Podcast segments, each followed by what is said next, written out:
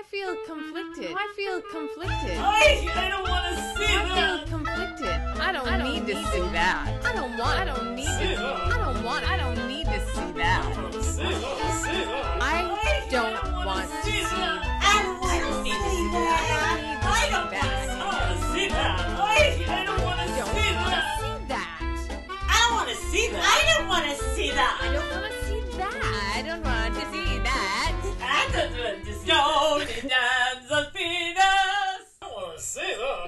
You can show my dick on camera. So we are back. This is our last podcast of season sad. two. Oh, by the way, I'm Miss Marcy. I'm Miss Jenny And, welcome to the last episode of of Countdown to the Comeback. season two. Countdown, countdown. Countdown. We're Countdown. hoping for a season three. Yeah, well We're well, hoping.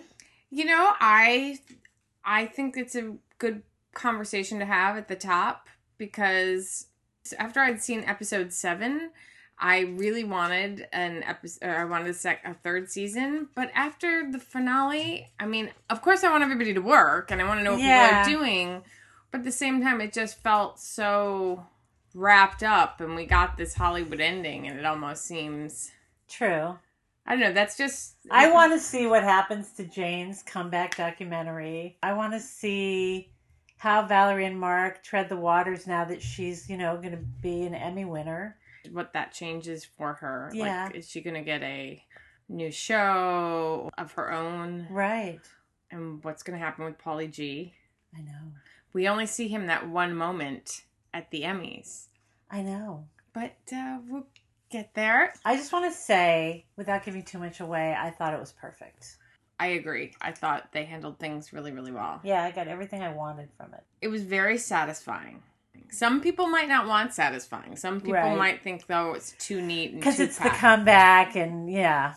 but for me i i was in it i was with them i wanted it all i was happy with the hollywood ending Me too. I always like a Hollywood ending. Damn it. to a hollywood story That's right. we had some great cameos some re-cameos i don't know what you call them when we have people coming back that we haven't seen in a while oh my God, there, there were ones I, you know, I was pleased to see. we had a shirtless brad gordetsky at one point I know he looked pretty good. yeah my god he's in good shape Yeah. and billy looked very happy to see him without a shirt Yes, absolutely. We saw Juna, which we haven't seen since the first episode of season two. Yeah, and I didn't know she was going to come back. I so didn't I was, either. and she came back in a wonderful way. She really did. And we know that she's back from filming her Robots movie. We knew she was going to be gone three or four months. Right. So it's like six months later or something, right? Right. Because all that, they've shot the series and whatever.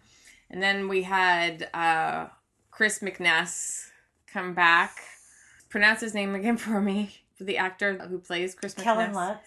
Great to see him. And Oh, he was awesome. he that was was, a great. talk about wish fulfillment. I know, right? Like every middle-aged woman in America is like, "You go, Mel!" And then my beloved Jimmy Burrows. I'm so happy to see our comeback Yoda kind of show up. and he was very true to form in this. Very true to how you know who he played on the show. So let's jump in to season two, episode eight. Valerie gets what she really wants. This was an hour-long episode, Right. which I didn't know. No, I didn't that- either, but, I was excited. It, went. I savored every second of it. yeah, it was great to have that extra. And we open, Val is in her car with Jane and Mickey, and they are on their way to Juno's party. Or they're actually in line for getting into Juna's part Right, the valet. Yeah. This is building up on, we just saw them in the elevator, that conversation with Paulie, so we know that this is the, The party, party. that, yeah, that Paulie's not invited Everybody to. looks great. Jane is very protective of Valerie when she's not on the list. She's like screaming at the checking guy, like, you know, yeah, this is bullshit. He's she's fucking nominated for an Emmy. Is she being protective, or does she just want to get footage at the party? Well, I think it's both, actually. yeah. That's what's really strange. Jane's arc this season, she has really fleshed out. She's not one dimension. She's not all good. She's not all bad. No. She's definitely got her own agenda. even if I think on some level she believes she has a benevolent cause and purpose and drive. They are in the car in the line waiting to get in. There's paparazzi all around, and Valerie's name isn't under her name; it's under Mark. That was such a. Oh yeah. yeah. What, what were you gonna say? It was Well, before a, that, when she first wasn't on the list, that was such a callback to old Valerie moments, wasn't it? and yet she seemed really calm and not very Yeah. anxious about it. Yeah. Only Jane was on her Yeah. behalf, maybe, That maybe. and she seemed very peaceful. Well, there's a new confidence with Valerie now. It's true. And why wouldn't she be on the list? They've been coming for like five years or something to this party, and um, That was a little inconsistent because when she bumped into Juna, it's like they hadn't seen each other forever. I, I was wondering if they just hadn't seen each other since they bumped into each other at the Chateau Marmont in the first episode. Like they haven't. No, no. When she, in the, I'm talking about in the first episode, Oh right. it was like they hadn't seen each other for years, and then um, now we find she's going to this party every year. So that was like a little, I don't know, a little inconsistent for me. Well, Valerie did say at one point that right after Room and Board, they used to get together every week or so. And then as Juna really started to take off, it became less and less. Yeah, so, So- maybe she does go to. And who knows, maybe at that point they just hadn't seen each other in a while because Juna had been shooting something. If this is six months after that, then maybe the last time they saw each other was at the party the year before, which would have been like another six months, right? Because that would have been like around a year. But who cares? I'm doing all this inconsequential math, time math.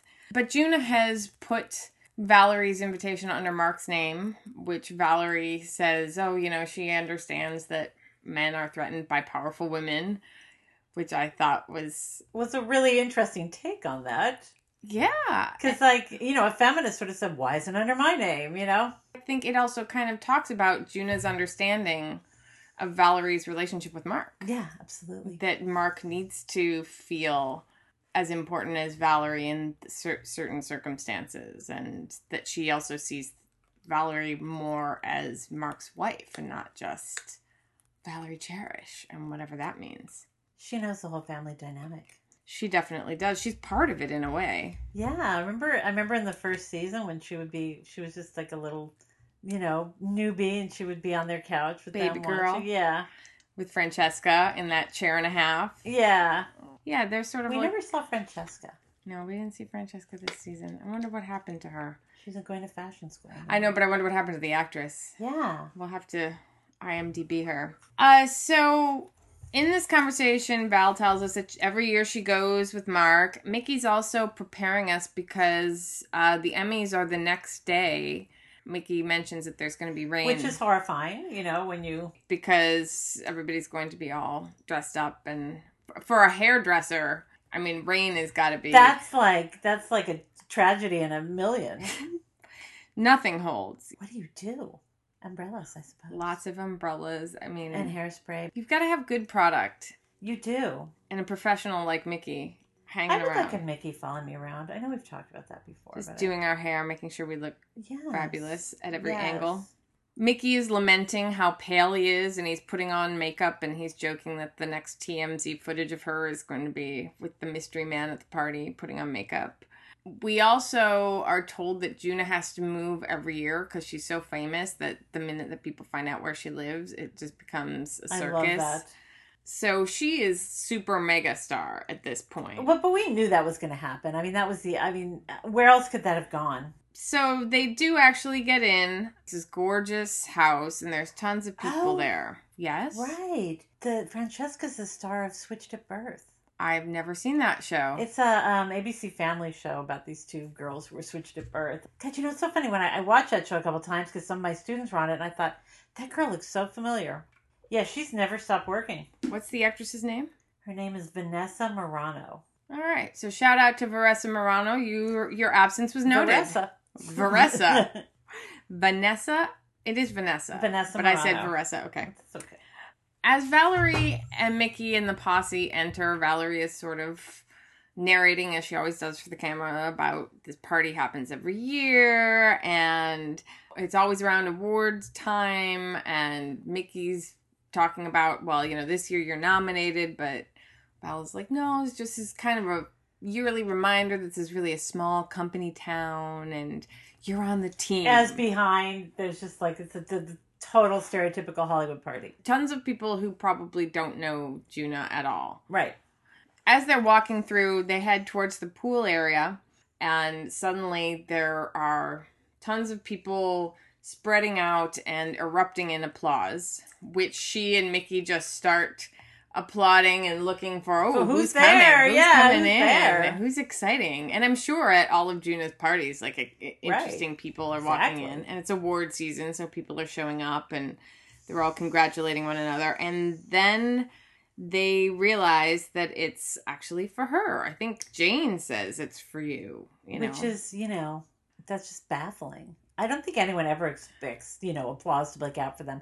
Well, actually, I think Valerie Moore would have expected it back then than now. after I'm it, or Yeah. like during room and board time, Um, yeah, exactly. shows another change in her. Yeah. and she does her little namaste bow to them all and up in the upper balconies there are I people was really happy for her. she looked surprised but also the look on her face wasn't the level of excitement that it may have been 10 years ago maybe I think she has little- different priorities. yeah maybe it was a little empty I don't know if empty as opposed to sort of. I, I think she was sort of surprised by it. yeah i think she definitely surprised i mean obviously they were surprised because they thought somebody else was coming in right that she Which would have been my reaction. right Whenever um, people break into spontaneous applause for me, which is, you know, but it's such a it like, happens. It could happen. I think about like old Broadway stars, like after the performance, going to the cast party and everybody claps when the star comes in, you know, sort of. That was that moment for me. Right. Like Margo Channing arriving after a triumphant performance of some kind. Only Valerie wasn't expecting it, and Margot, of course, would be. So after this applause dies down, Valerie is approached by Sasha from CAA, one of the Sashas, not her agent Sasha. She's also introduced to the other Sasha, who's not her agent Sasha. And There was three Sashas. th- yeah, it's just typical kind of Hollywood, the agency person jumping up and And they all sort of expect her to know them, but when she's had no interaction with them whatsoever. yeah, she thought it, she was her agent at first. Right. Her agent isn't even there. They see Juna and make their way over to her, and Juna, true to her form, is not wearing a bra. Still perky 10 years later, and that actress has had a baby. She looks amazing. She's Malin I mean, Yeah, I mean, her baby's maybe, Malin Akerman. I know. Her baby's not that old, Just good genetics. I guess. Probably works very hard at it too. I mean, I guess. But those boobs are, those are genetics. and perky, and it was definitely cold there on set. And she's one of the few white women who can get away with that color that she was wearing, that bright hot pink jumpsuit that she had. I mean, she looked stunning. It was fantastic. She looked great, but I I couldn't wear that color. Juna pulls Valerie aside and is concerned, expresses her concern about Mickey. So she hasn't seen Mickey. It sounds like she just saw him at the party. Which I'm sure was, you know, jarring. yeah. I mean, he looks horrible Yeah, he's all sweaty and pale and probably has makeup dripping down his face. because he was the mystery man putting makeup on. And Juna confronts Val further, saying that she's afraid that Val's not really seeing things. Valerie's seemingly in denial about Mickey. She's saying, oh, he's fine. He's fine. He's got cancer, but he's getting better. Even though it certainly doesn't look like that from the outside to other people. But Valerie is definitely acting as if nothing is wrong. And in the middle of this personal conversation, Sasha, the agent, tries to interrupt them again, and Juna blows her off.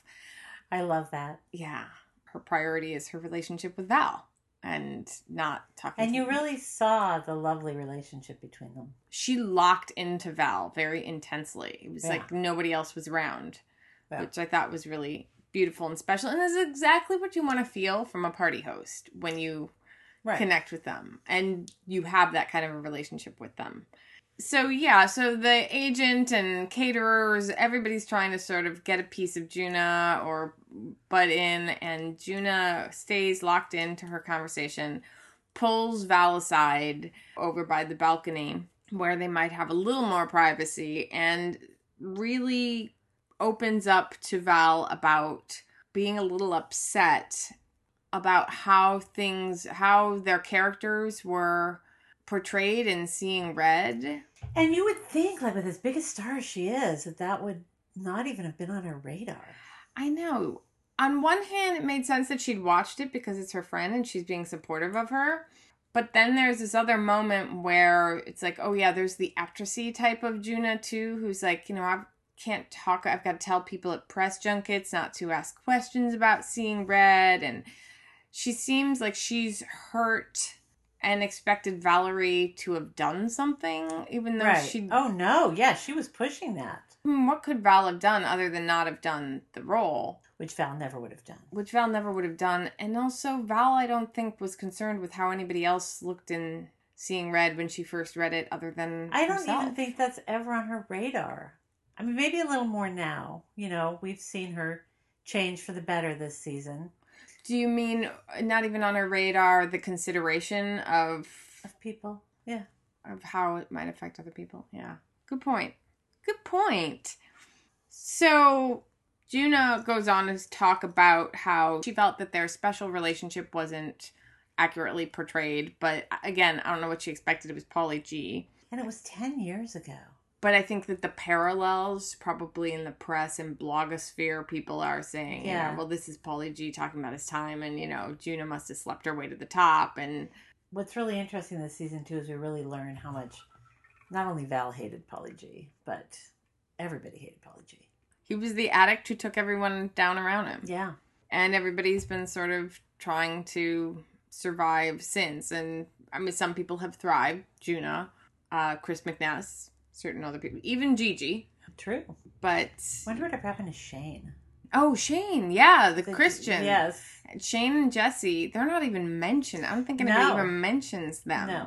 Juna notices that Mark is missing, that he's not with her, and asks, you know, where he is, eh, thinking maybe he's off getting a drink. And Valerie explains that they're not living together right now. That's so hard. There were some comments in blogs, especially regarding the last episode, where people were talking about, oh, well, they're definitely separated now. But I've never heard them use those terms. I know that they're living apart, but I've never heard Valerie or Mark say, or anybody say on the show, like, no, you know. Mark was in the Palisades. Yeah, I was surprised when she said that. they're definitely living apart. She admits to Juna that although she told him about the party, he hasn't called her back.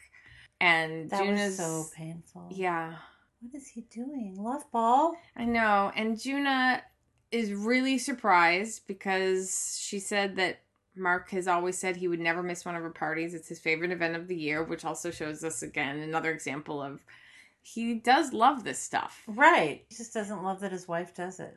Well, he doesn't want her getting more more atten- not more attention than him, but it's it's like it's more important to her than him. He wants to be the most important thing in her life, and I mean that makes sense in a marriage. I mean, you want to be that for the person, and there's sort of these conflicting feelings in me because is it sexist because he's a man, you know, and a woman, and even through this whole episode too, that she ends up walking away at the end Shh, don't give it away. Oh, well, Okay. Anyways, we'll get back to that conversation at the end. So, moving on, when Juna hears about their relationship, she pulls Valerie into a hug. She says, "You know, you need him. You need Mark." That was that was the most telling line of the whole episode, I think. You know, I kept thinking about that afterwards. and it stuck. It obviously made an impression on Valerie, Yeah. even though Valerie looked very uncomfortable in that hug. Like she Well, just she's not a hugger. And she kept saying, That's you know, well, you know, we got to, I got to get Mickey out of here, and Mickey's got to go, and and Malin Akerman was not letting go. It was the longest hug in history. It was really long and uncomfortable for Valerie, but Malin Akerman was in it to win it. She was not letting go. The death grip is broken by the sound of somebody jumping into the pool off of the roof and the reactions of everybody between them. Juna and Valerie react as well because it's a really stupid thing to do. And I'm So sure on some level, Juna's like, holy shit, because she could be Lawsuit, liable. Right, yeah. exactly. Right into the infinity pool. That house, man, we just that house was amazing. It was so beautiful.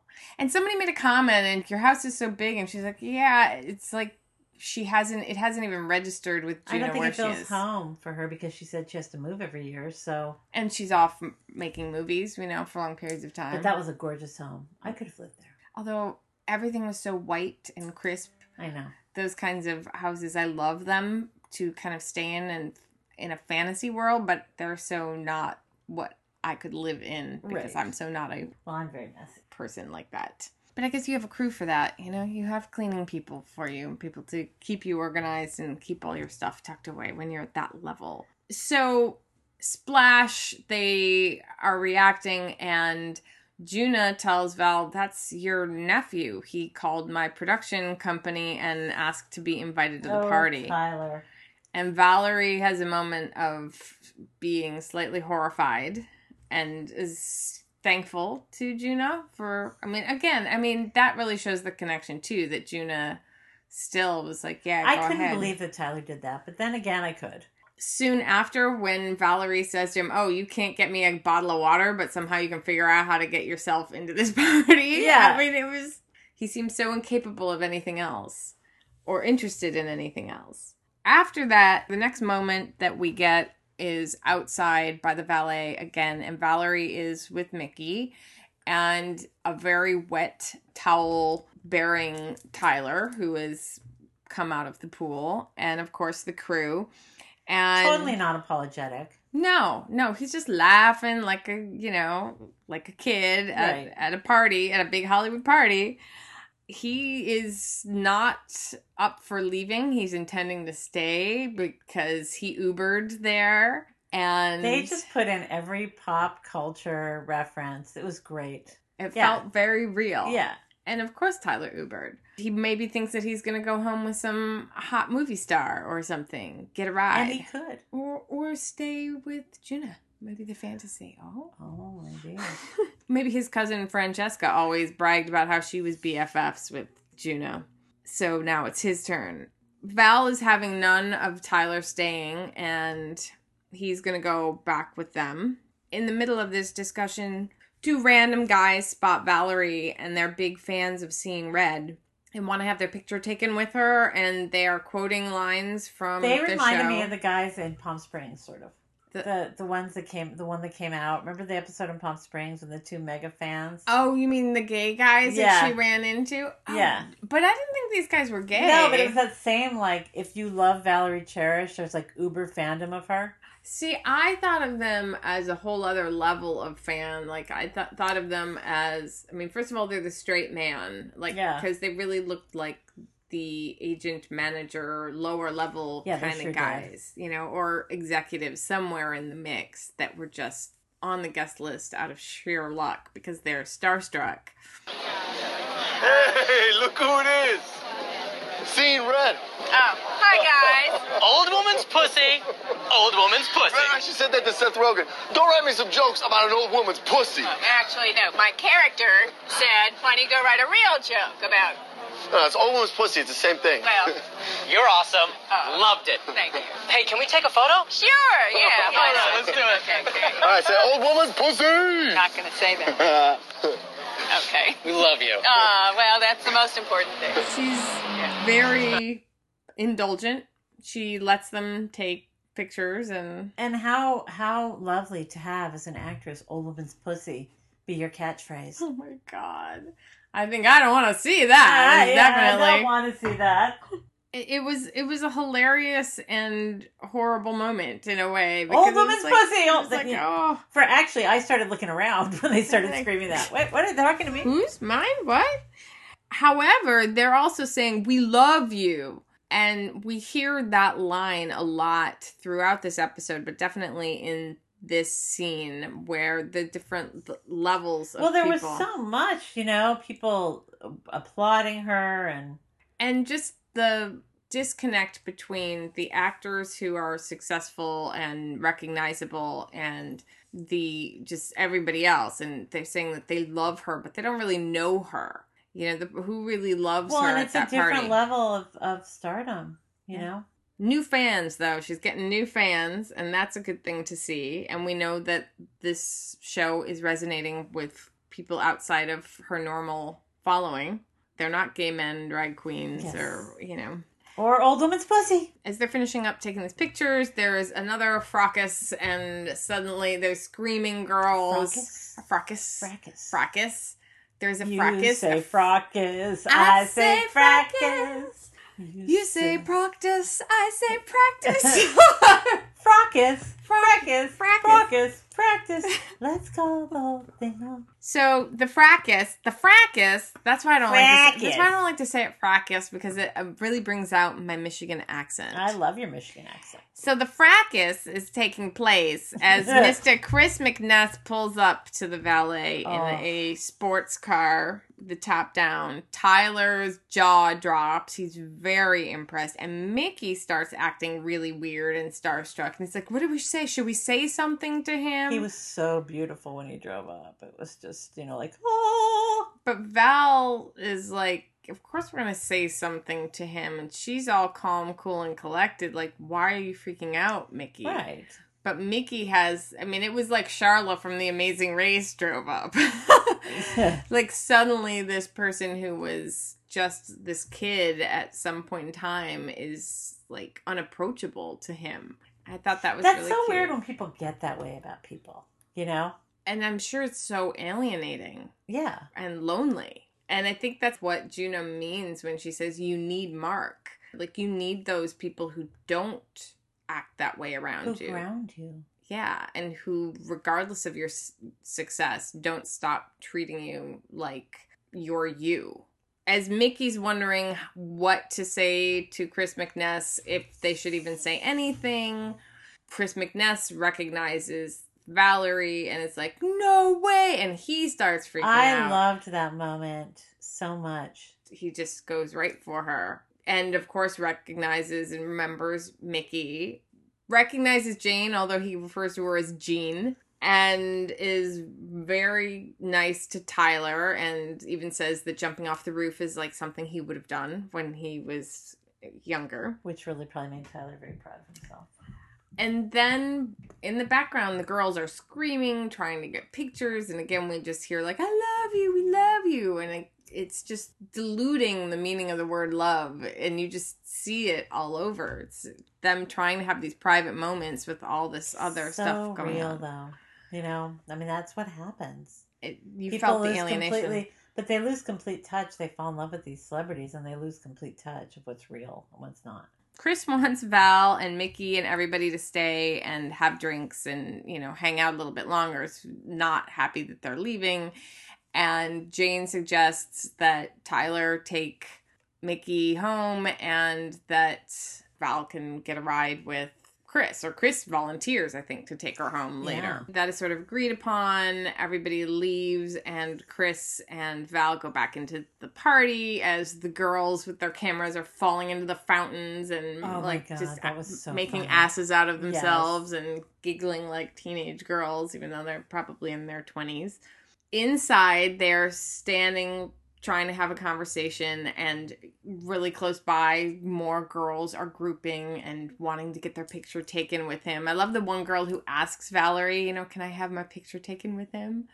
She's like uh you want to ask him but asking her permission as if valerie's his girlfriend or something but they don't know who valerie is or... But he was being already like very even physically territorial of her. You know, he had his hand on the small of her back and he was just like he physically got in there right away. the actor really committed that. I mean, that was like the choice, and he played that choice throughout the entire sequence of them together, which I thought was great.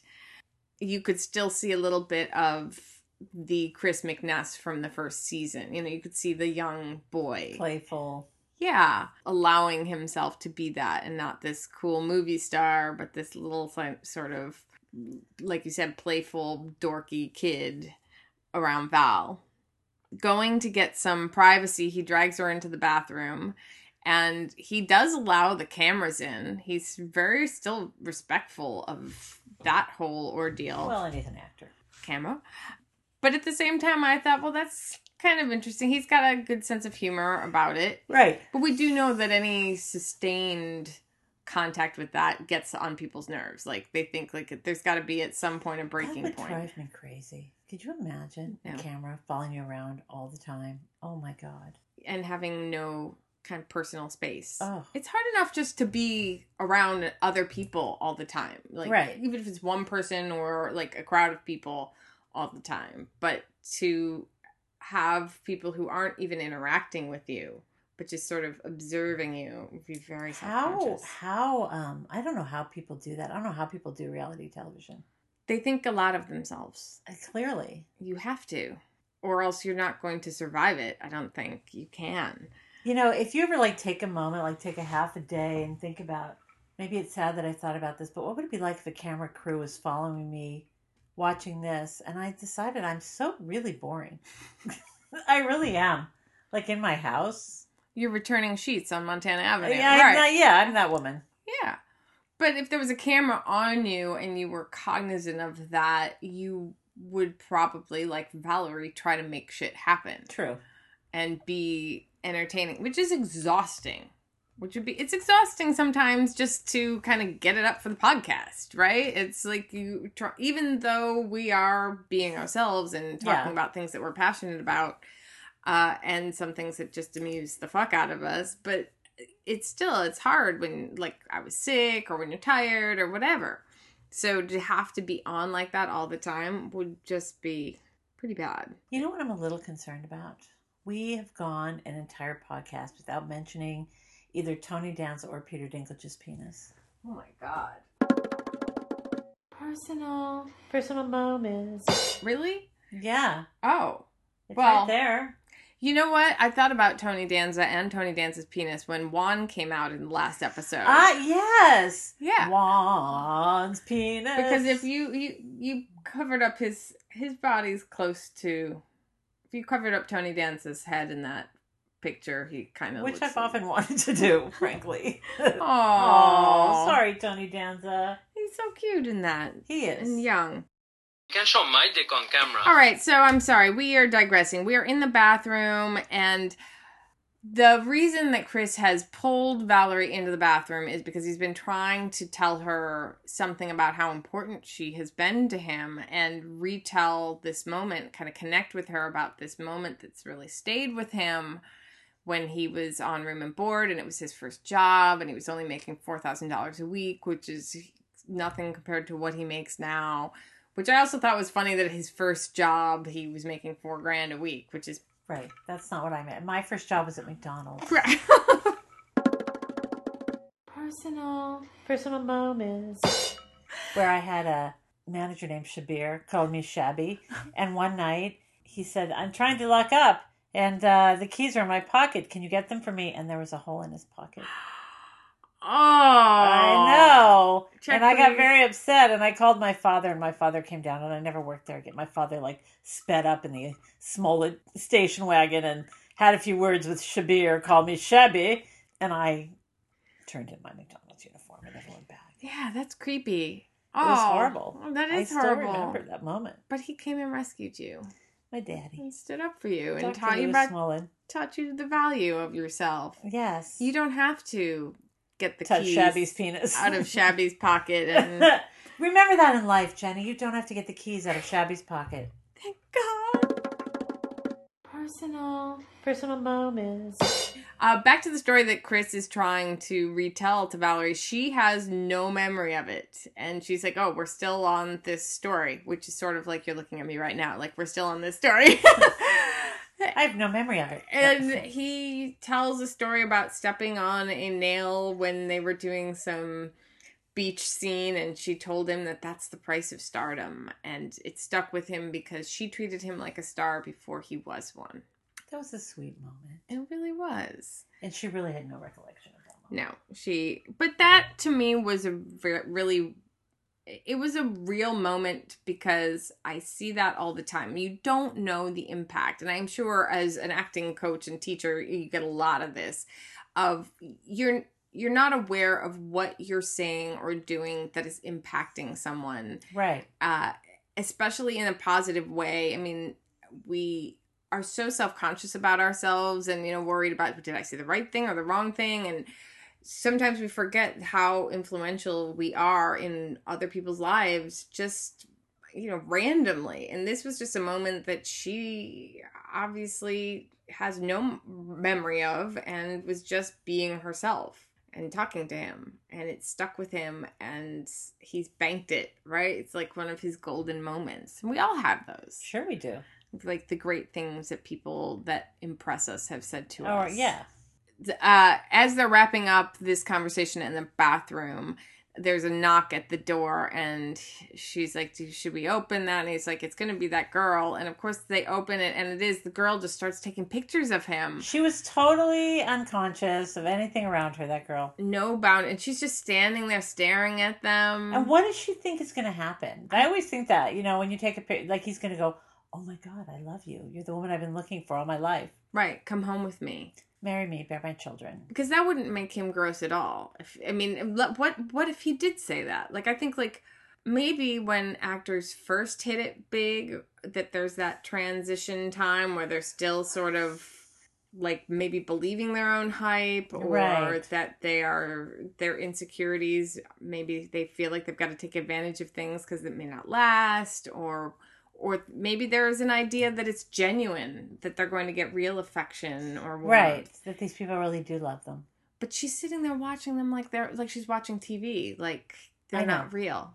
It was a trippy moment, and I'm sure that happens all the time. You know that Michael Patrick King and Lisa Kudrow, I mean, they've got the inside scoop on all of this and that behavior, and so I'm sure that they have, if not experienced it themselves, witnessed it. You know, it's so funny because I was home the last few weeks. I was off of work, and so I watched a lot of television. And I was watching old Friends reruns, which are, you know, brilliant. And they're now up on Netflix. Netflix has just posted all the seasons. Oh, really? It's a big deal. Um, ooh. You can show my dick on camera. So, anyways, you were catching up on Friends episodes. No, I was just thinking she's, you know, she's been famous for a long time. Recognizable. Because she went from Friends. She was, you know, she did some, done some really nice film work. You know, now she has these two, you know, the two TV series running at the same time this year. While you were saying that, I was thinking about listening to her on the Nerdist podcast recently, and she talked about being somewhere, and I can't remember where it was, but they had just gotten friends, and how trippy that must be. You're in a foreign country, and you're trying to either have relaxation, or maybe you're working on something else, and you're in a different mindset, and you think nobody's gonna know, and here they are now, just now starting to That was good timing on her part going there when they. yeah, I wish I remember where it was. I want to say it was like Indonesia, but I don't remember.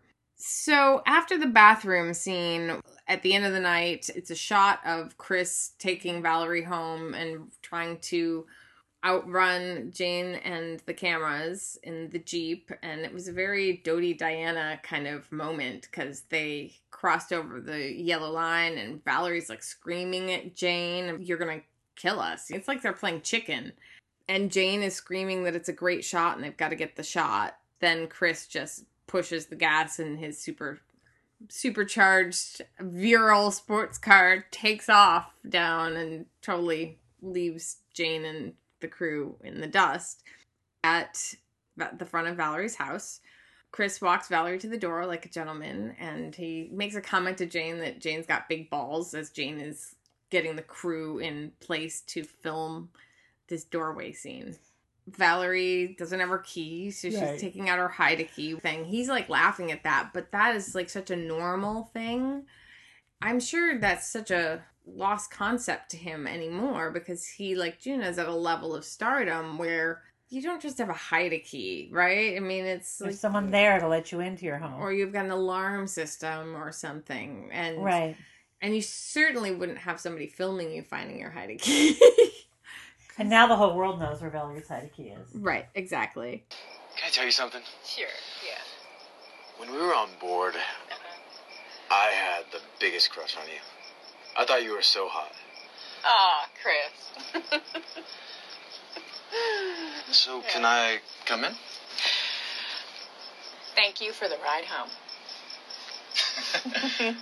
Come on. you know, make me feel so good. But you know, I'm married, so Yeah, but he, he said he wasn't staying here.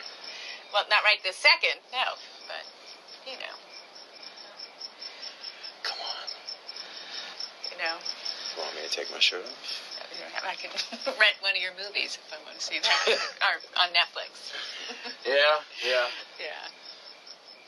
But you know what? But you know what I will do? I'm gonna give you a kiss because you are doing me a world of good. Thank you. I can't believe that he did what he did with the cameras on. I wondered if he thought they weren't filming them I don't know. or that Val wasn't mic'd or something. Could be. Valerie did ask for a private moment, and it looked like Jane was kind of filming off in the distance, but it was this really kind of intimate moment, all of it. Chris moves in to really make a play for Val. It was sexy. I thought it was really sexy. At the same time, a little disturbing because there is a certain age difference, although. If I were her, I'm not quite sure I would have made the same choice. I know. I think she was torn for a moment because, you know, she's feeling so low about herself with Mark. it's true, and we know that he's had an affair, and so I'm sure that I wonder when the affair was. just like we don't know when the abortion was. No, you know, somewhere within the last 10 years. Was it or was it maybe before? Yeah. You know, it could have happened at any point in time. Because how old was she when the comeback, the season one? Like, how old was she supposed to be? In her 40s? Early 40s? Yeah. Yeah, so there wouldn't have been too much time. I mean, I guess these days women get pregnant much later, but usually because they're trying. Right. And if she's not trying and she got pregnant, it would have had to have either been right after the comeback, but it also could have been before. Who knows? Who knows? But I agree with you. I I was I was like I I don't know Val. I mean, I didn't want her to go for it because of you know Love Bug, Blood Bowl. But um, I I'm uh, with you. I mean, he was sexy. Did you think at all that she might? I had a moment. He was, you know. I mean, haven't you been in that situation where someone's trying that hard for that? And he's very flattering and he's very adorable Yeah, and and- powerful in, a, in a way. Yeah. No. It's sometimes that's hard to walk away from. He's very powerful in a non threatening way. Yeah. I love the point where he's like, "Do you want you know? Do you want me to take my shirt off?" At that point, though, I thought he's not really that smart. No. No. He was all pretty. But he's just using like, well, this usually works. I'll just take Yeah. my shirt off, and, I, and she's like, "Yeah." I But he's also that." someone who's used to getting laid, you know. So that was he wasn't going to stop until he did. He probably really enjoyed having to work so hard. Yeah. As most men do. I mean, there is a truth to playing hard to get to an extent. You know, Yeah. there's a healthy amount of that. Something that's too easy can definitely be rejected just as easily and quickly. She turns him down repeatedly. And he insists on giving her his number and pulls her phone out of her thing, and then seems genuinely hurt that he can't find his contact information in her phone. And she says she doesn't think that she ever had it, which I believe. They didn't Yeah. seem to have that relationship on no. season I mean, I think she was only close with Juna on season one. Well, look, Yeah. let me give you my number, and wherever I am, I'm five minutes away. Okay.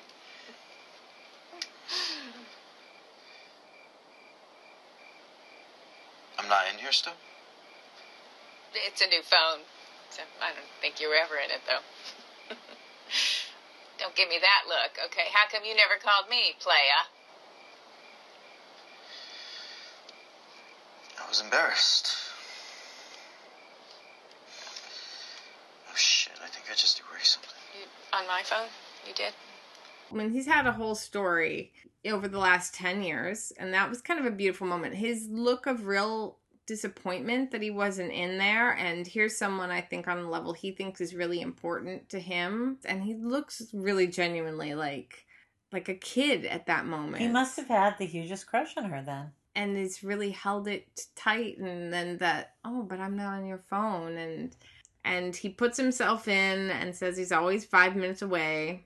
Then makes his final push. Tonight would be the best because I'm really fucking hard right now. such a teenage It was, but again, it brought me back. I mean, there's something about a man saying that to you in the right con- the right man in the right context Right. can be very sexy. And the wrong man in the wrong context can be very scary. Shabby. be shabbier. Call me shabby. Personal. Personal moments. She did seem disturbed when he says that he'll come in through the back door. All right, I'll go around. Now just come through the back door. You know what? I don't do back door, so I'm sure that's a big letdown for you, and I understand. And she quickly says that she doesn't do the back door and she doesn't want to disappoint him.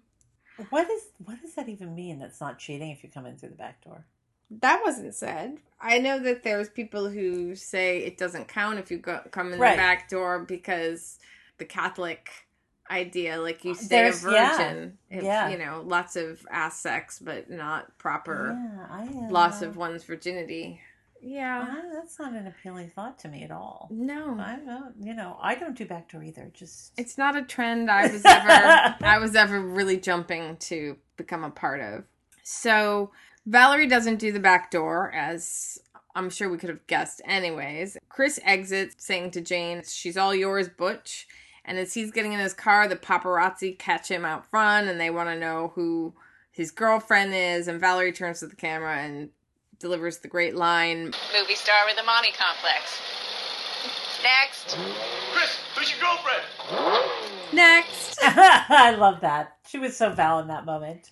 And that to me was a genuinely grown up moment that, oh my God, you know, this guy's old enough to be my son, or I'm old enough to be his mother. And and you know, even as vulnerable as she was, she was able to know that this was not the right thing to do. Because she loves Mark. She does love Mark.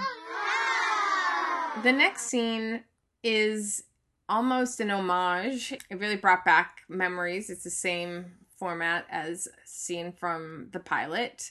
It's the overhead kitchen camera, and it's late night, and she's in front of the refrigerator snacking on her zone meals, which then go into the you know Oh leftover takeout God. food that then goes into That the Sara Lee. heart. And it also felt so familiar to me that I, it was pleasing. It wasn't her saying over and over again, I don't want to see that. Right, But it was her practicing her Emmy speech. Right. But I just mean how it went from the the food, you know, the pushing down her feelings. I was actually happy to see her eating, though. And this is one thing about the comeback. We've got the Francesca storyline, but we don't hear a lot about her obsessing about her weight or her size. I mean, she's she of course wanted to prepare, and we know that there's the aging issues. Right. But like in terms of her being obsessed with being a size two or something, that's never she never really talks about that at all. I can't No. think of one incident. No, you're right. She doesn't. So to see her the night before the Emmys, when you know so many people are doing like cleanses and whatever they can to fit into the dress the next day, I thought it was a kind of a cool thing because it portrayed a healthier version of an actress in Hollywood. I like that. I hadn't even thought about that. See, I went to the she's pushing her feelings down with food. She, she does start off with the with the good stuff, with the zone meals, you know, and then the salad and going to the Sara Lee with whipped cream. She rehearses like 10 or 11 different times. She does at one point say, I, I don't want to say that about thanking Paulie G. And there's this poignant moment where she runs out of time practicing and she goes, Oh, there's no room for Mark. Right. That was a very telling moment. Then it goes to black, and then the light of the refrigerator door opening again, so we know it's even later, and she's there rehearsing the full speech, and she finishes up with a flourish saying, and my husband Mark, who was always there for me, and then just fills her mouth with the whipped cream, and the timer goes off, and it's It was like perfect. beautiful. It was a beautiful moment. The next scene is the interior of her home. She's getting ready, and Entertainment Tonight is there filming her. Jane and Billy are getting into it because Jane is visible in the mirror. She's in the shot, and Billy is very done with Jane and is telling her, Look, this is the end of your doc, right? The Emmy thing is the end of the doc for HBO, and he and Val need this to go on after. You know, that we need this to go Which on Which is true. on. But it does show the business side of it and it shows the hanger on kind of mentality, the desperation too that we got to keep this money machine, we got to Right. keep this money machine rolling. Well, Val ended up being a much bigger cash cow for Billy than he ever thought she would be. But in a way he took a chance on her too. Yeah. They both took a chance on one another. Yeah. Maybe it was a conversation we were having about Billy and whether or not he really cared about her or were friends with her. But I think that him showing up in the first episode of season two, when she really hasn't done much of anything Right. He stuck with her. to tell her about this seeing red, I thought was very protective and showed something about his attachment to her and their relationship. So Mickey is doing her hair and she's appropriately acting nervous for the camera for Entertainment Tonight. And Esperanza comes in upset, another callback to the pilot episode of season one. Oh, I know. That was so funny. What is with their plumbing in that house? You would think after all these years they would get it together. Maybe nothing has gone wrong in these 10 years until now. But the water pressure's bad and there's no water. Esperanza is very upset. Just like in the pilot, Val blows her off again. Just not really hearing her. For a moment, it's That so was like Val. such a sense of impending doom to me. Of course. I mean, I didn't know what that it was going to happen to that extent, but uh, Like, what could be worse than losing the it wall? But I think we learned. I think we learned a sea of shit. Entertainment Tonight is asking how long Mickey has done Val's hair, and they talk about how he's been doing her hair since I'm it. It's been 24 years, which she also looks like she doesn't really want him to say that. Because it, people start doing math about her age. Right. She- He's like, you know, almost a quarter of a century. How long has Mickey been doing your hair? Okay. Um, so let's see. Mickey joined me when I starred in my own show, I'm It. Which, and that was uh, 24 years ago. four years. Nearly a quarter of a century. Well, And she is my favorite of all the heads I've ever done. aw. Distant second is that act. What is her name? And She was in that sitcom about a family. Uh, Oh, I'll get it. But Okay. what's her name? Blonde. Joanna Kerns? No, not her. Okay. I can see her. Real cute family. Uh, Bonnie Franklin. No, not her. Thick head of hair. I always had to back brush it. Okay. She lives in Beverly Hills. Bonnie Franklin?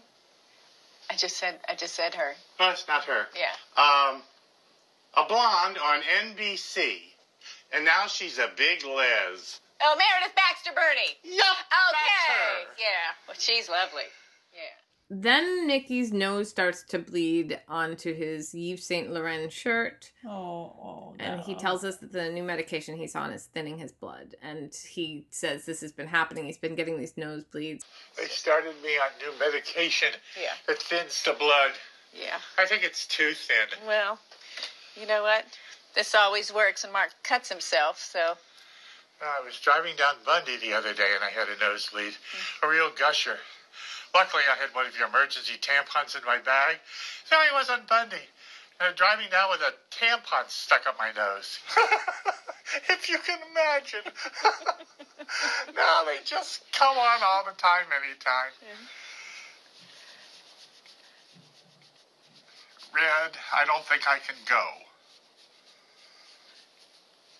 Because, yeah. Because the stain's not budging. Yeah.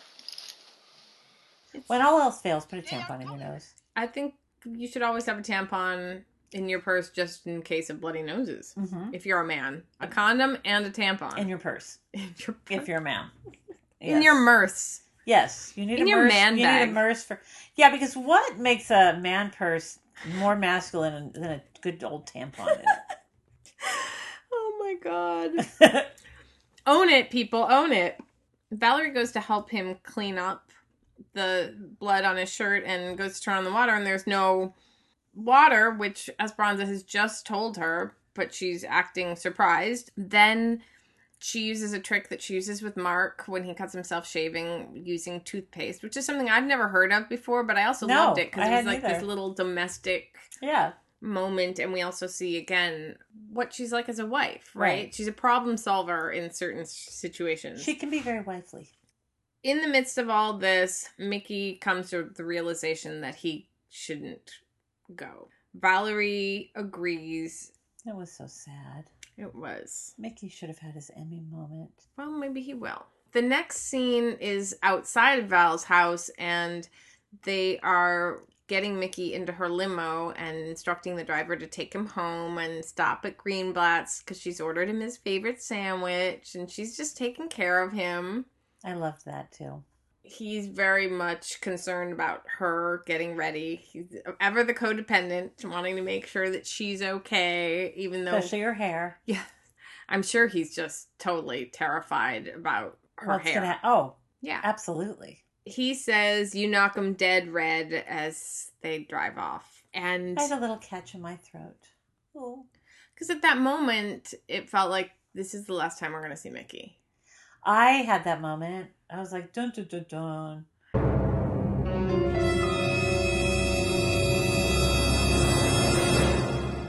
Suddenly, we hear. I actually stood up in my house and went dun dun dun dun, which was a little odd.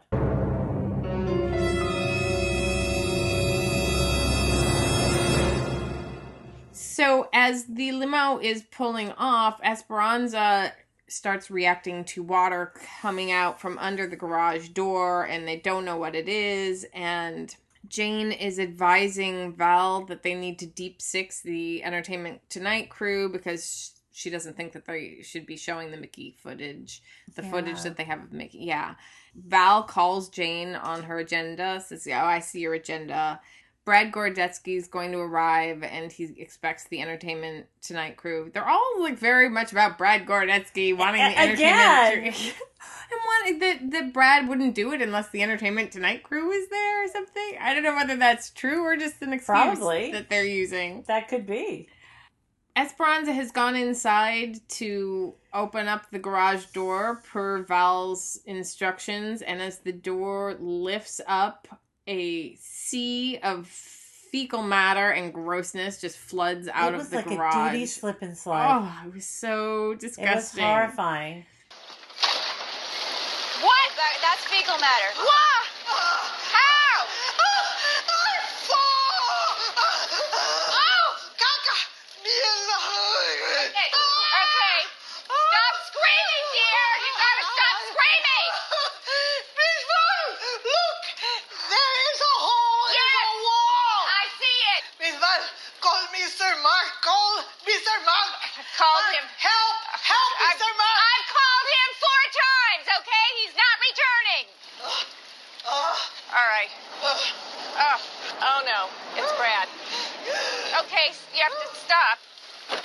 Shoot. Oh, I'm here. I'm Brad! Brad! Oh my goodness, I know I'm late. I'm sorry. Uh, yeah, Traffic was like forever. Don't run, okay, Brad? Just be careful. Oh! Oh! Oh. It's fine. I saved it. It's fine. What the fuck? Uh, okay. Well, okay. You know what? I think I will send away entertainment tonight. Oh. Yeah. We see that pipes have burst through the wall as everybody's screaming. It is just It was like it was like a disaster movie. fitting to considering how much duty talk we have had on the I know. I thought about that. I thought, what a gift to us that they give us all this duty at the end. you know just just so much material literally valerie Fecal material. fecal material again esperanza like the kid is uh, screaming for her to call mr mark valerie tells us that she has tried to call mark four times and has not heard back from him he's not returning as this exchange is going on Brad Gordetsky pulls up in his car, Oh frantic God. because he's late in his his perfectly white tux. Got the dress in his hand in a flurry, not listening to them. He totally eats it. He rides the duty slip and slide. Face first. Oh, it was so gross. It was so disgusting. I wonder what they made that out of. I don't know, but Hopefully, it wasn't real duty. he's really excited that he saved the dress until he realizes, He's covered in shit. and he starts. I hate when that happens, don't you? If I had a dollar. So, yes, he's screaming, What the fuck? And Val decides, Yeah, maybe it is better to send away the Entertainment Tonight crew. When the shit starts flying. When he starts slipping on the shit, it might be time to let the crew go. The next scene is Val approaching the neighbor's house and asking if she can use his shower to rinse off her. I was wondering what she was going to do. They've got no water, and She's got to get ready for the Emmys, and there's shit everywhere. and she actually says, even though she's rinsed some of it off, it's just this feeling she has, and I don't blame her. I have that kind of feeling just watching it. Yeah, I mean, oh. oh, imagine what it smelled like. I Oh. can't. Oh, it's a horrible thought. She explains what the situation is to the neighbor who just is very curious about why she's there and then You know, also I had what's that happened. happen to me, by the way. What? Personal. Personal moments. I came home once from a. I was on the road for a week, and I got home to my apartment, and I went into the bathroom, and I heard like, like this weird, and then I flushed the toilet, and like it was a duty tornado. Oh, I had they had like the city had to come out and like hurricane clean- duty. They like they packaged up all my stuff and I couldn't have it. Like it, it was because they didn't know whose shit it was. And- oh, Yeah, it was horrible. I had to move out for like five days. Who pays for that? I'm The the landlord. yeah. Or in this case, Mr. Mark. So you could really relate to Val in this moment. I've seen I've seen the shit tornado. I've had a shit storm in my life. Personal. Personal moments. The shit storm has definitely arrived at this moment in our story. And Val tells the neighbor that the problem was all of the crew members using the toilets and flushing the sanding wipes, which are actually not disposable and don't decompose. Yeah, you know, in this in this talk, you can see that the, the somebody's already out there taking care of it. The city's come. The you know, so time is. She handled it. she did on her own. Yeah, She solved the problem. I was proud of her. Mickey's gone now too, so there's another level of like another security blanket removed, and Yeah. she's finding herself capable, even though she doesn't know what to do half the time. Like she's screaming that she doesn't know what to do. The neighbor asks her what his name is. and She says, Don't you know what your name is? And he seemed put off because in the two years he's lived there, she's never introduced herself or come by, and now she needs something. And he says, All, All you people in Brentwood are the same. So we learned that they are in Brentwood, which we had pretty much narrowed down to Santa Monica, Brentwood area. Right. And so it was like, Okay, huzzah, we know where it is. Uh, he thinks that the reason that she hasn't come over is because he's Persian. A total surprise to her. Like that's not she. She may be totally self-absorbed, but that's not even on her radar. I don't think. No, And she tells him that she doesn't have time to get into a discussion about the issues in the Middle East, as real as they might be. You know, she's nominated and she's got an hour to get to the Emmys. I was really worried about how she was going to look at that moment. But her hair was still holding up. It was, And it was still sunny, and you know we knew that there was going to be rain, and Yeah. there's no rain at this point in time. Although that might have helped clear out the duty from the It driveway. might have. Ooh, can you imagine if that's your job? Like post duty storm cleaner upper man Oh, or woman? yeah. She said that the guys with the hazmat suits and Yeah. the EPA were there. Oh god, that would be a really bad job to have. Oh, yeah, it would be. Like, who goes into that? Like, when I grow up, I want to be a duty sweeper. Maybe there are people who People who don't have olfactory glands, or Could be. you know, Yeah. Because to me, the scent, the smell would just, Oof. yeah. I wonder if in their little hazmat helmets they have like little bursts of Glade fresh. yeah, like stuff. lavender oil or something Could that be. could kind of keep you calm, so that you're not like, oh my god, I'm touching shit. I'm sure there's thought into that. Just stay calm. Stay calm, buddy. Or if not, we could invent it. hey, Aromatherapy for hazmat suit men. call us if somebody has some back financial backing, or maybe we should just start a Kickstarter. But we're thinking of how to solve these very real problems. So the neighbor lets her in without the cameras. Our next shot is her being carried out of her house to the limo by a topless. I'm going to say topless as opposed to shirtless. He was a topless Brad Gordetsky and Billy are carrying her to the limo, and Billy looked very pleased with being there with topless Brad. It was kind of a topless shot. He looked really good. He's in good He shape. did, Yeah, absolutely. They get the dress in. The dress is amazing. Oh, it's so gorgeous, and she looks so good. Her waist looks so tiny. I I love that dress. I love that shot of them carrying her too because you got to see the color underneath the skirt that you don't see in the other shots. It's like got this kind of pretty. I don't know if it's like a poppy colored lining, but anyways, I'm geeking out about the dress. It oh, was Oh, it a was beautiful, de- dress. I don't know who designed it or. Maybe I wonder if Brad Gordetsky actually did design it. Oh, is he a designer too? Oh, I thought he was just a stylist. Stylist, you're right. But there might be a way for us to find out. We'll find out. We'll find out. They are all happy because it's still not raining, and Jane is following in the Jeep.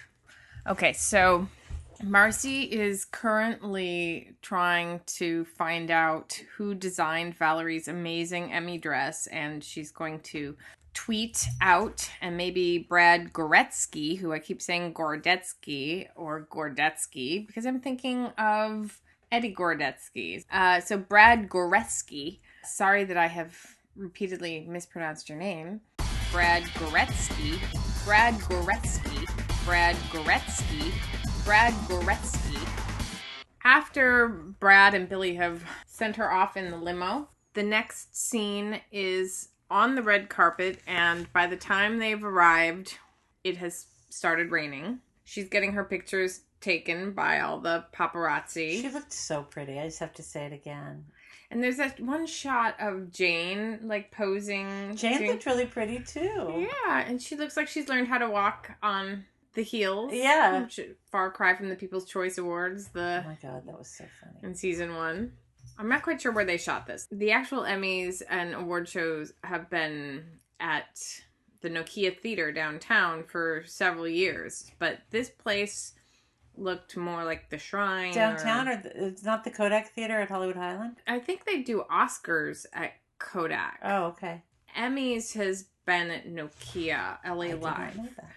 the building where they are, I mean, it was so beautiful and it was really old school Hollywood. So there she is, getting her picture taken, posing, and in the middle of it, Rollin' Ron.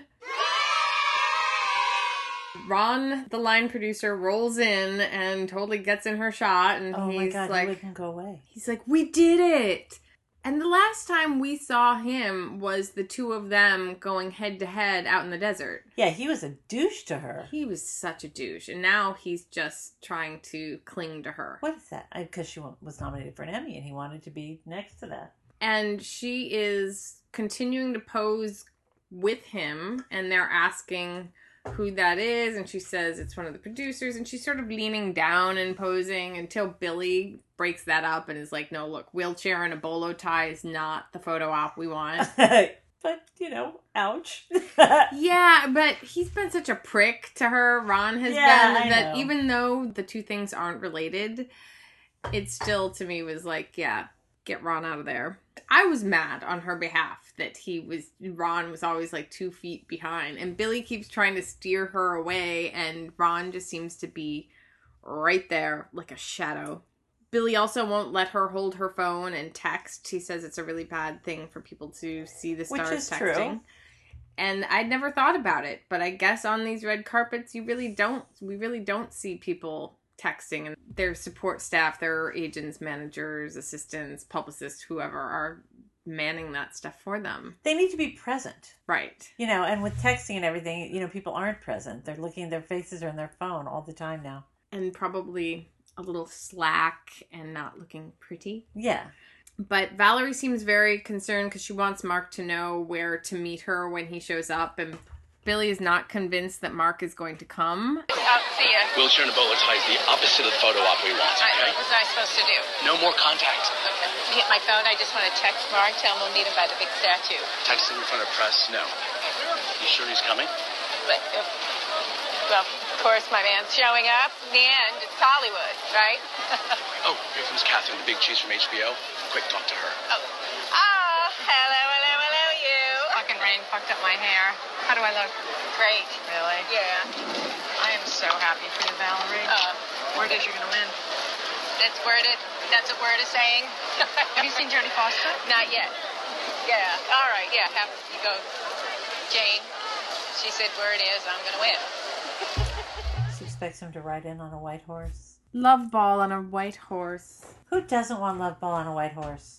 And you know, he's got the lady butts, so he has some padding to bounce on the horse.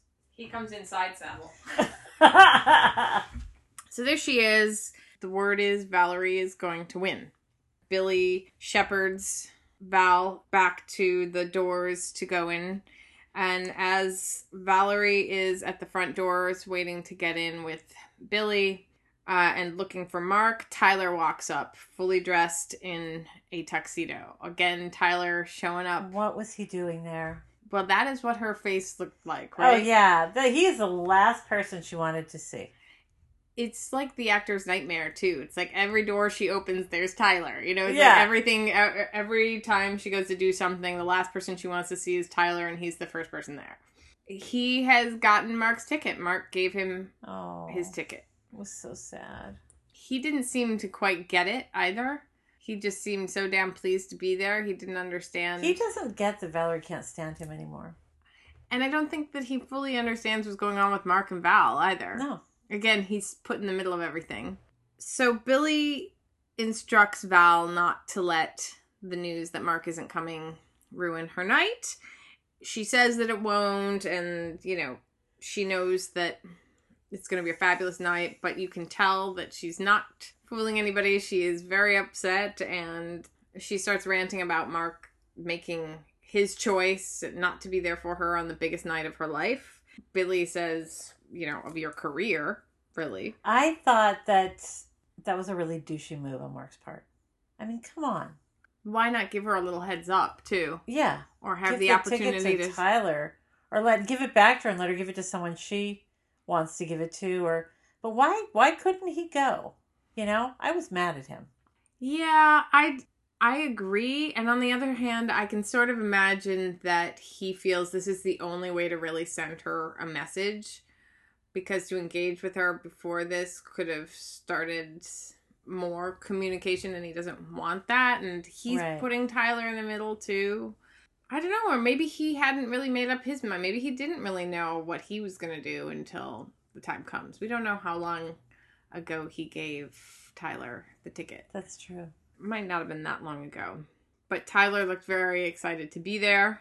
Valerie just tells Tyler to go and find the seats and kind of pushes him out. Valerie spots Jimmy Burrows across the room. Uh, she hasn't seen him since Room and Board. Billy tells us, yeah, of course he's there. He's won like 40 Emmys and he's getting the Lifetime Achievement Award.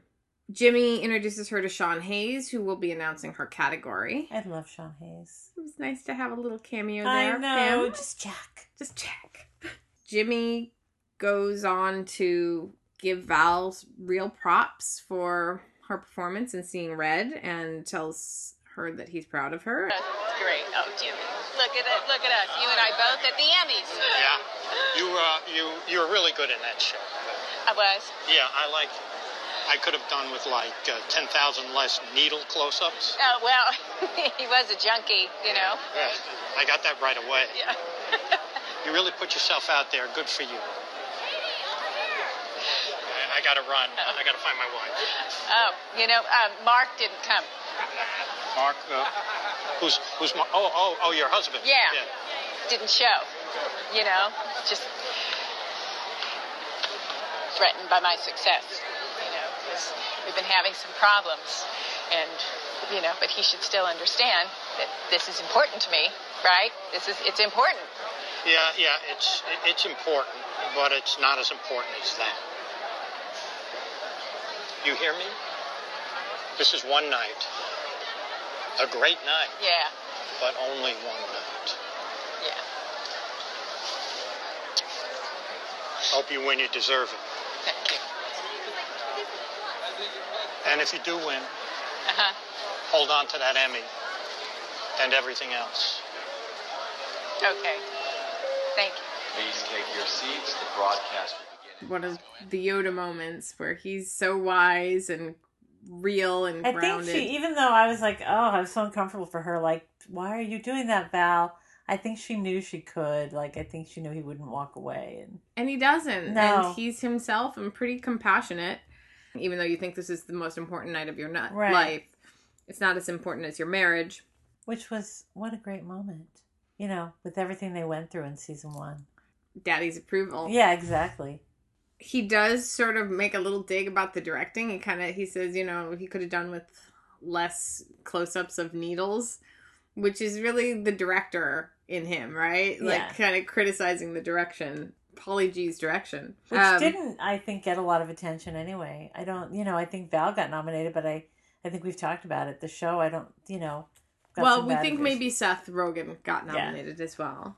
But yeah, Valerie's performance in Seeing Red has been the centerpiece of Seeing Red, what people are focusing on about that show. Right. The next scene is the interior of the auditorium, and everybody's coming in to get seated. And Billy's very excited because their seats seem to be up close, which seems like a good sign. And as they approach their seats, they see Rolling Ron blocking the aisle. And Billy's very upset, but does manage to hold it together. Billy does seem to be holding his temper together more this season, I think Yeah, I agree.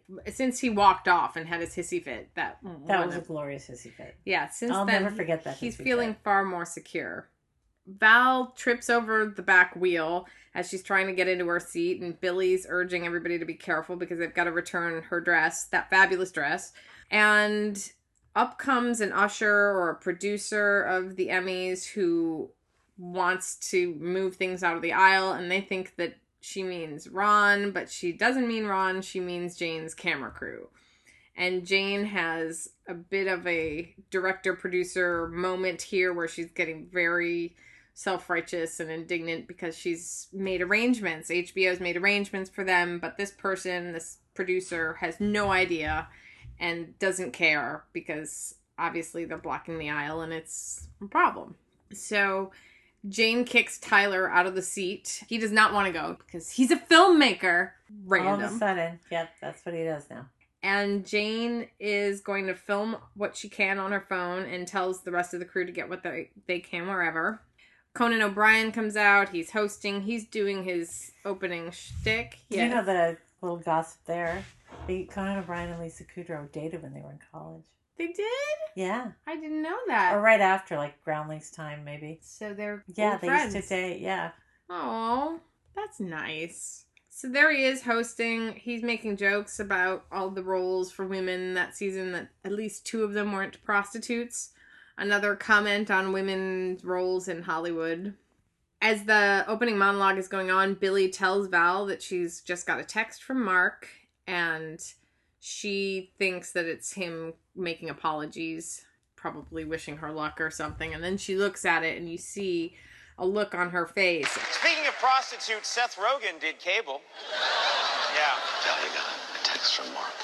But there are some great roles for gonna women say, in those Good luck. shows. You left me alone on the biggest night of my life. That take place in a galaxy far Yeah, away where that's right. strong, beautiful women So- are allowed to run the government. Mickey collapsed at home and they rushed him to Cedar Sinai. no, I for some reason I thought Billy told her that. Like Billy got a text. No. Billy does get the text. He says you got a text Oh, from oh, Mark. right. Oh, right. It was on her phone. Yeah, Okay. and then hands it to her, and then That's she sees it. Ugh, I just tightened up and I just I got so scared. Right. Well, Mickey. because we just saw him drive off in the limo. Bleeding. So I would have had the same internal conflict that she seemed to be having at that moment. I Yeah, mean, what, what what would you have done? Oh, I would have gone. I would have Yeah. left too. Yeah, I would have too. the only difference is, is that I wouldn't have. It wouldn't have even occurred to me to stay. Like she is frozen, and she asks what she should do, and that's something about Valerie. And we just talked about it a few minutes ago. How she's. I don't even know if it's learning to trust herself, but she's starting to act of her own volition, but still habitually. It's you've got to call Mr. Mark or you've got to go to Mickey or for the right answer or the correction or somebody else is in charge of her. What does she do? She's looking for the direction, right? Right. What's her motivation? What's my direction? And she asks what she should do and Billy looks very confused like why would you go? Like this is you got to be here. Uh, and Jane is telling her that she can't go, that she's going to win. And of course, Jane needs her footage. Billy's checking to see when the category comes up, but Valerie is so shaken that she has to leave and goes out into the lobby to call Mark. She enters the lobby, and the whole look of the episode changes. And it changes to a very cinematic. Yes, that was really amazing. You go from that documentary and reality TV, and even just your television show kind of lighting and feel. I love well because she wasn't being filmed by Jane anymore. And we suddenly get to see a moment where she's not in front of the cameras, supposedly. And I thought that shot was really beautiful of her. It was the giant empty lobby, which had just been like crowded with people pushing to get in, and there she is almost alone. I mean, there's some people in the background futzing with things, as there always are in those events, you know, but she's really alone trying to call Mark and not getting through. Mark, it's me. I got your text. So how is he? Please call me back. No, the miracle I'm talking about is the rain. That's right. It is raining outside. It's me again. Just thought you might pick up. I'm worried sick. Okay, please call me. I don't know what to to do. She decides that she's gonna go, even though she doesn't know what to do. She's just sort of operating on autopilot in a way. She steps out of that building, out onto the red carpet where she'd just been, and there are people. That was a that was a crazy moment when she was going out. It was happening in there, and that was like a kind of like a dream to me. You it know, was well, and again, the quality of the visual had shifted, Yeah. which gave it a different quality that was almost dreamlike, softer, like the lens, the lighting that she probably would have really preferred blurred having. lens, Yeah, the Cybill Shepherd lens. Yeah. the Vaseline lens. So when I'd she like a Vaseline lens. I want like a Mickey and a Vaseline lens to follow me around. just always looking Mhm. very soft and pretty. Yes. Outside, it is raining, even though the clear plastic is still over the red carpet. But on one point, you can see that it's burst through and there's like water on the red carpet, which I don't know if that was purposeful or if that was a choice or not. But I thought it was a little symbolic that it had burst through. And she runs down the empty expanse of the red carpet to where the valets are she doesn't know how to get her limo. She's asking for her limo, and all she knows is that it's black, Which is so different than anyone else's limo. as opposed to mine, which is hot pink, and has little Hello Kitties all up and down it. That's the saddest thing I've ever heard. Oh, really? There's something so like, poignant very- about grown women and Hello Kitty. I don't know. Yeah, I like Hello Kitty. I, I, I won't let her go. Uh, Do you have secret kitty things? I have little Hello Kitty stuff around. I actually was just wearing a Hello Kitty toque while I was in New York that my mother had given me. A toque? A toque. It's like a beanie. Oh, A toque is uh, another word for beanie that I don't know where it comes from. I know the Canadians use it, and that's I've like never heard that word before. Beyond my Hello Kitty limousine. They can't get her. The, one of the valets suggests that she does Uber because it'll be faster than them trying to figure out which one is her limo because she doesn't have a tag for it or This ticket. was this whole episode was a great advertisement for Uber. It really was. I wonder if they got some like sponsorship or something from them. I don't know. But she has the app, but she's also practically breaking down because she says, you know, Mark always does it. Her husband does it. But again, here she is, competent, figuring it out, also getting help from other people. Can you imagine the Uber driver being the Uber driver, picking her up? Why, And- why are you not at the Emmy? You know, like right. this woman in an Emmy dress. And when she gets in the car with him, when she gets in the silver Prius with the Uber driver, They all have silver Priuses. he does not even ask No. you know what's going on and so she's in the back seat of the uber car and she's trying to make a call and she's trying to unlock her phone Red, what is this? Sir, do you know what this It says disabled. It's red, do you know? You hit the wrong code three times. You're blocked. I can't blo- I can't be blocked. I have to make calls and receive calls. This is an emergency. Blocked for how long? Maybe two hours. Depends on the settings. another side note i thought well this is new the lock on the phone has got to be new for her too because we just saw the night before right? Because the night before was Juna's party. Yeah. That Chris McNess Yeah. pulled it out and just went right in. And I wonder Yeah. if, like, after that, she was like, no, no, no, I got to set a lock on it. That probably. Because I was a little horrified that he just went in and started. I know. And then at one point he said, I think I deleted something. Yeah, I don't like people doing things to my phone. Yeah. So obviously she's not she's not familiar with this aspect of cell phones, the locking in and out, and she's shaken and she's not putting in her passcode and she asks the driver what it means when it says disabled and turns red. The driver tells her that she's hit the wrong code 3 times and that it has to have time to reset and it's really Uh, I didn't know that. Did you know that? I did not know that.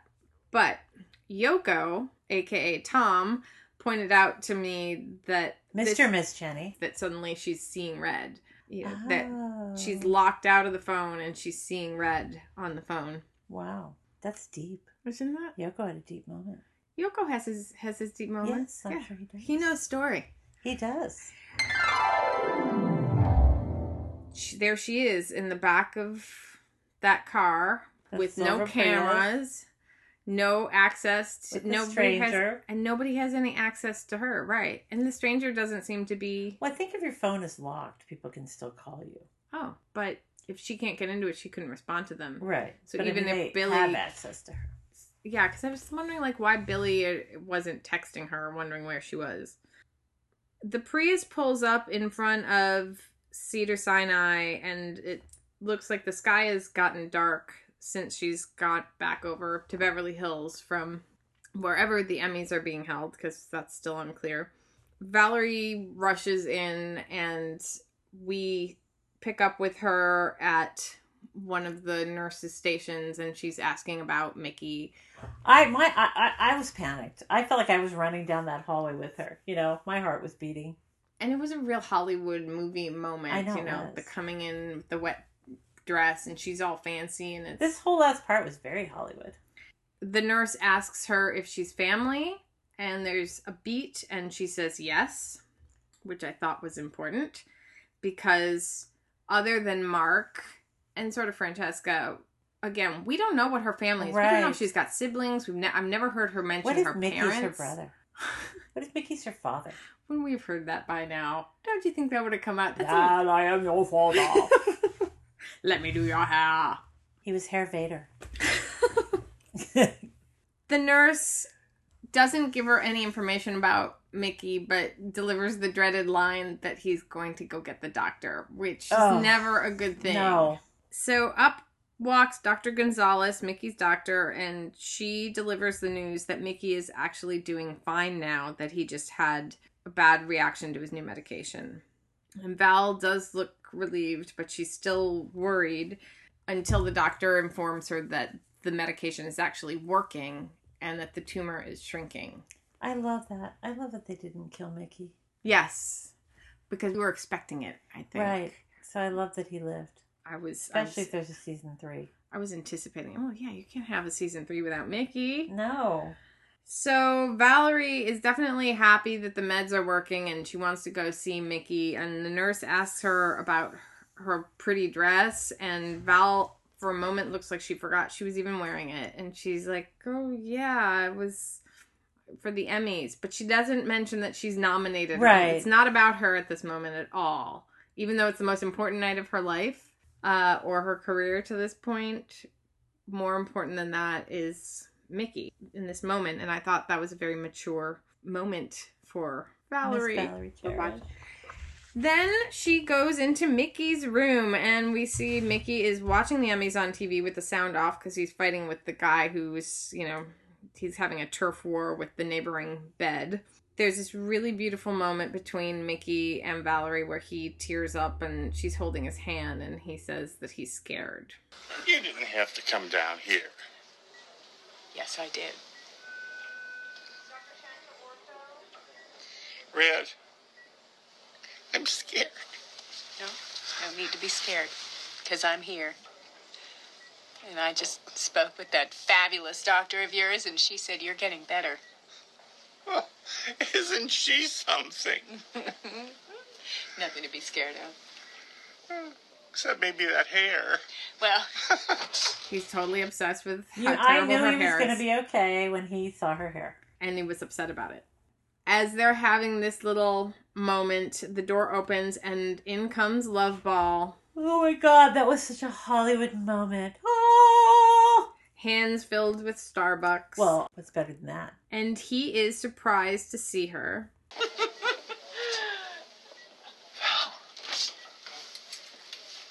You came. I mean, I sent you that text, but I never expected you to.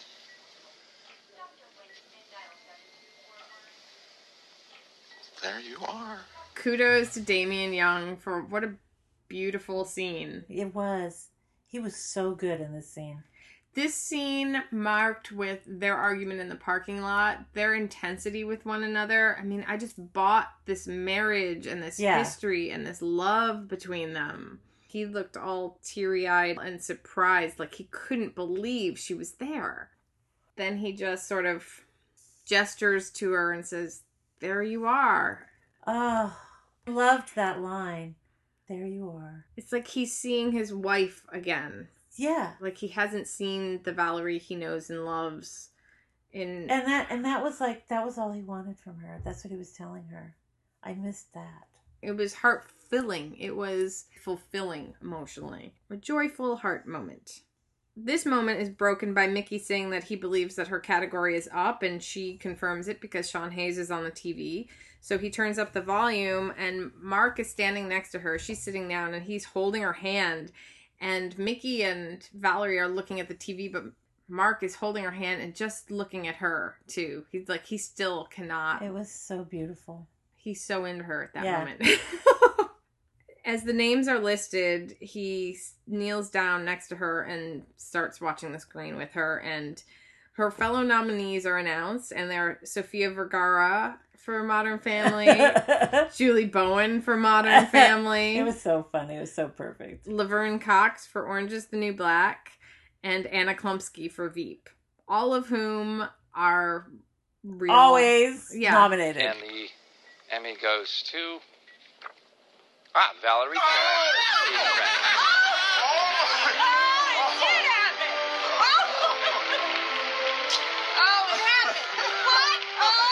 Val wins, and everybody is thrilled and screaming and smiling. And Mark has his hands over his mouth in this surprise and glee, and He was so truly happy for her. they're all truly happy. And it really is like all of their moments in a way, even though it's hers.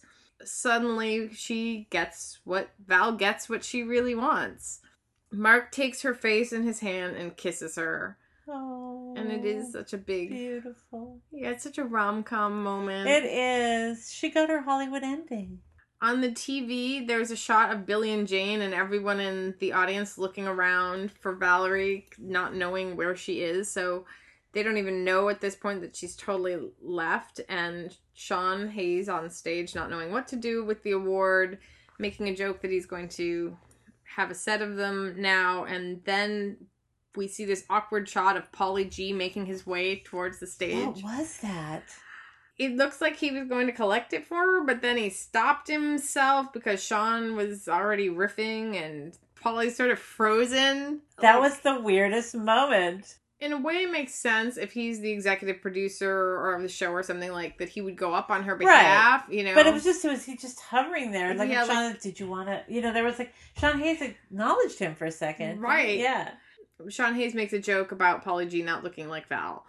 Then Mickey has this little playful moment where he hands her the remote for a speech, and she says that she accepts this Emmy on behalf of the two most important men in her life. Oh. I was totally tearing up. Me too. I sobbed like a baby. My heart was just full. And in this gleeful moment, Mickey insists that uh, she and Mark pull out his bag, and she's surprised that he brought it with him.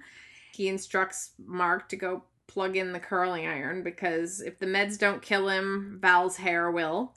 I loved that. I wanted to be there. It was the most intimate, wonderful, like love filled moment in there. The last scene is very brief, and it's Valerie and Loveball walking hand in hand towards the exit down the hospital corridor. And she looked so beautiful, didn't she? Ah, that shot Yeah. was again very cinematic the back of them and you hear their conversation I'm so proud of you. And I came. That. Everything. Well, I'm proud of you. For what? Oh, for everything. i'm just like tearing up Uh, thinking yeah. about it oh it was just so No. oh my god they love each other I know. It's like, Yay! they're They're also- walking off into the sunset. Right, and they're supporting one another. As they get to the door to leave, Mark asks where Jane is, and for a moment, Valerie has no idea what he's talking about. She's like, Jane, Jane oh, and then she remembers that she forgot about Jane. So where's Jane? Jane. Oh, I forgot about Jane. Oh. Well, you want to swing by and check out some Emmy parties? Uh, have we met? So, so they're gonna go and party the night away, and he's by her side. She has, She has her marky mark. she won her Emmy, but more importantly, she won her man back. Yes. And like the season one finale, the song Cherish starts to play and the credits roll on the hospital corridor. And that was the end of season two. I loved it. I thought it was perfect. I, you know, I just, I loved how everything wrapped up. I love the ride they took us on. I do want a season three, though. I know you said, like, what will they do? But I think there's things to be done. I don't not want a, a season three. I think that I'm just so satisfied. Oh, they did it so right. I get nervous when shows go on too long. Yeah. Because it's like, how long can you sustain this premise? Yeah. if it's the comeback and she's truly made it back at this point, part of me just wants to buy in and believe that she will continue. It is my fantasy. You know, that's my fantasy that this character is going to continue to be a better person and have this relationship that may be difficult sometimes but is ultimately supportive and sturdy. This is all my wish fulfillment. And so I wish that for all of us. Absolutely. And a career that sustains itself. Was there anything that you would have liked to have seen in the finale that you didn't, or somebody that you would have Um, liked to have known about that we don't? No, actually. No, I think any more would have been overkill. You know, if you think about, like I said, we we don't know what happened to the other people from Room and Board, but who cares? You know, maybe I would like to have seen what happened to. I I think I wanted to see Francesca. Francesca would have been a cool yeah, I kind was of a little curious about that. Come back Again, just that one moment at the Emmys is the only time we see Paulie G in this entire episode. But that was such a telling moment. It was, and he's all by himself, and he's Yeah. there, and he looks awkward. So there's definitely curiosity about what's going to happen to him, but it's not a burning curiosity. No. I think that's about it. Of course, I'm with you. I'd love to see what the documentary turned out to be. Yeah, it would, it would it would be like fun for them to do like a little follow up show. the assassination of Valerie Cherish oh, and should Seeing Red. I would like to see both of those. Yeah, that's something they could do. Maybe I don't know. They could. Maybe it's in the plans. That'd be an awesome like online HBO subscriber bonus. Yeah. would be to get to see Scenes those from things. uh, the assassination of Valerie Cherish. and what's gonna happen to Jane? I maybe would have liked to have seen them cut to Jane and Billy. Like, what were they doing when Val? You know, at the very af- like at the Emmys. Oh, you mean after that one shot Yeah. of them where they're like, "Where is she?" Yeah. Like afterwards, the little conversation. But again, it could have been overkill. You know, maybe they shot it and it didn't make it in. and they're left there to their own devices with one another to And Tyler. and Tyler. Yeah, what's gonna happen with Tyler? Will Tyler become the next Seth Rogen? We also lost Seth Rogen at a certain point. Like we never saw him again. Right. We recently watched Neighbors, and Lisa Kudrow has a bit part in that. Yeah, and she that does. suddenly made me think, oh, I wonder if that's how they met. You know, uh, where she met Seth Rogen. She was so different in that role. She was so serious. so serious. Anyways, that just that was just a thought I had about Seth Rogen's involvement. But as we talked about before too, we know he's been really busy. It was an interesting choice that he didn't come back, and I'm sure it's also based on budget and scheduling Yeah. and all that kind of stuff. I'm sure they were lucky to get him for that. Yeah. Oh, and that was one of the things that Juna said about seeing Red that I thought was interesting. She said that one of the problems was that Seth Rogen was really good, but he was so likable. Right. And that was one of her issues with seeing Red was that the character of Mitch was likable and in reality, Paulie G was such So a nightmare. Not likable. All right. Well, you're all very likable for listening, and thank you for hanging in there with us. We'll be coming back with a new show. Yeah, we will definitely let you know what's coming next. Follow us on Twitter at at Genmar Films. We're on Facebook at Genmar Films. Uh, and you can email us at genmarfilms at gmail.com. yes. And let us know your thoughts on the finale. We'll let you know what's happening with future podcasts.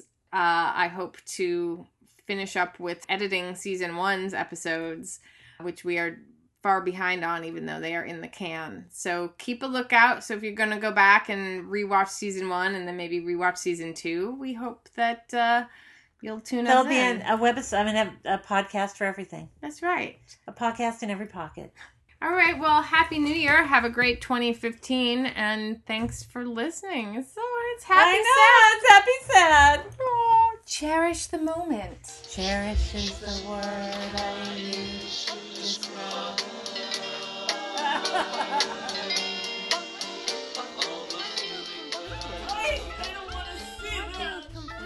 I don't need to see that. I don't want. I don't need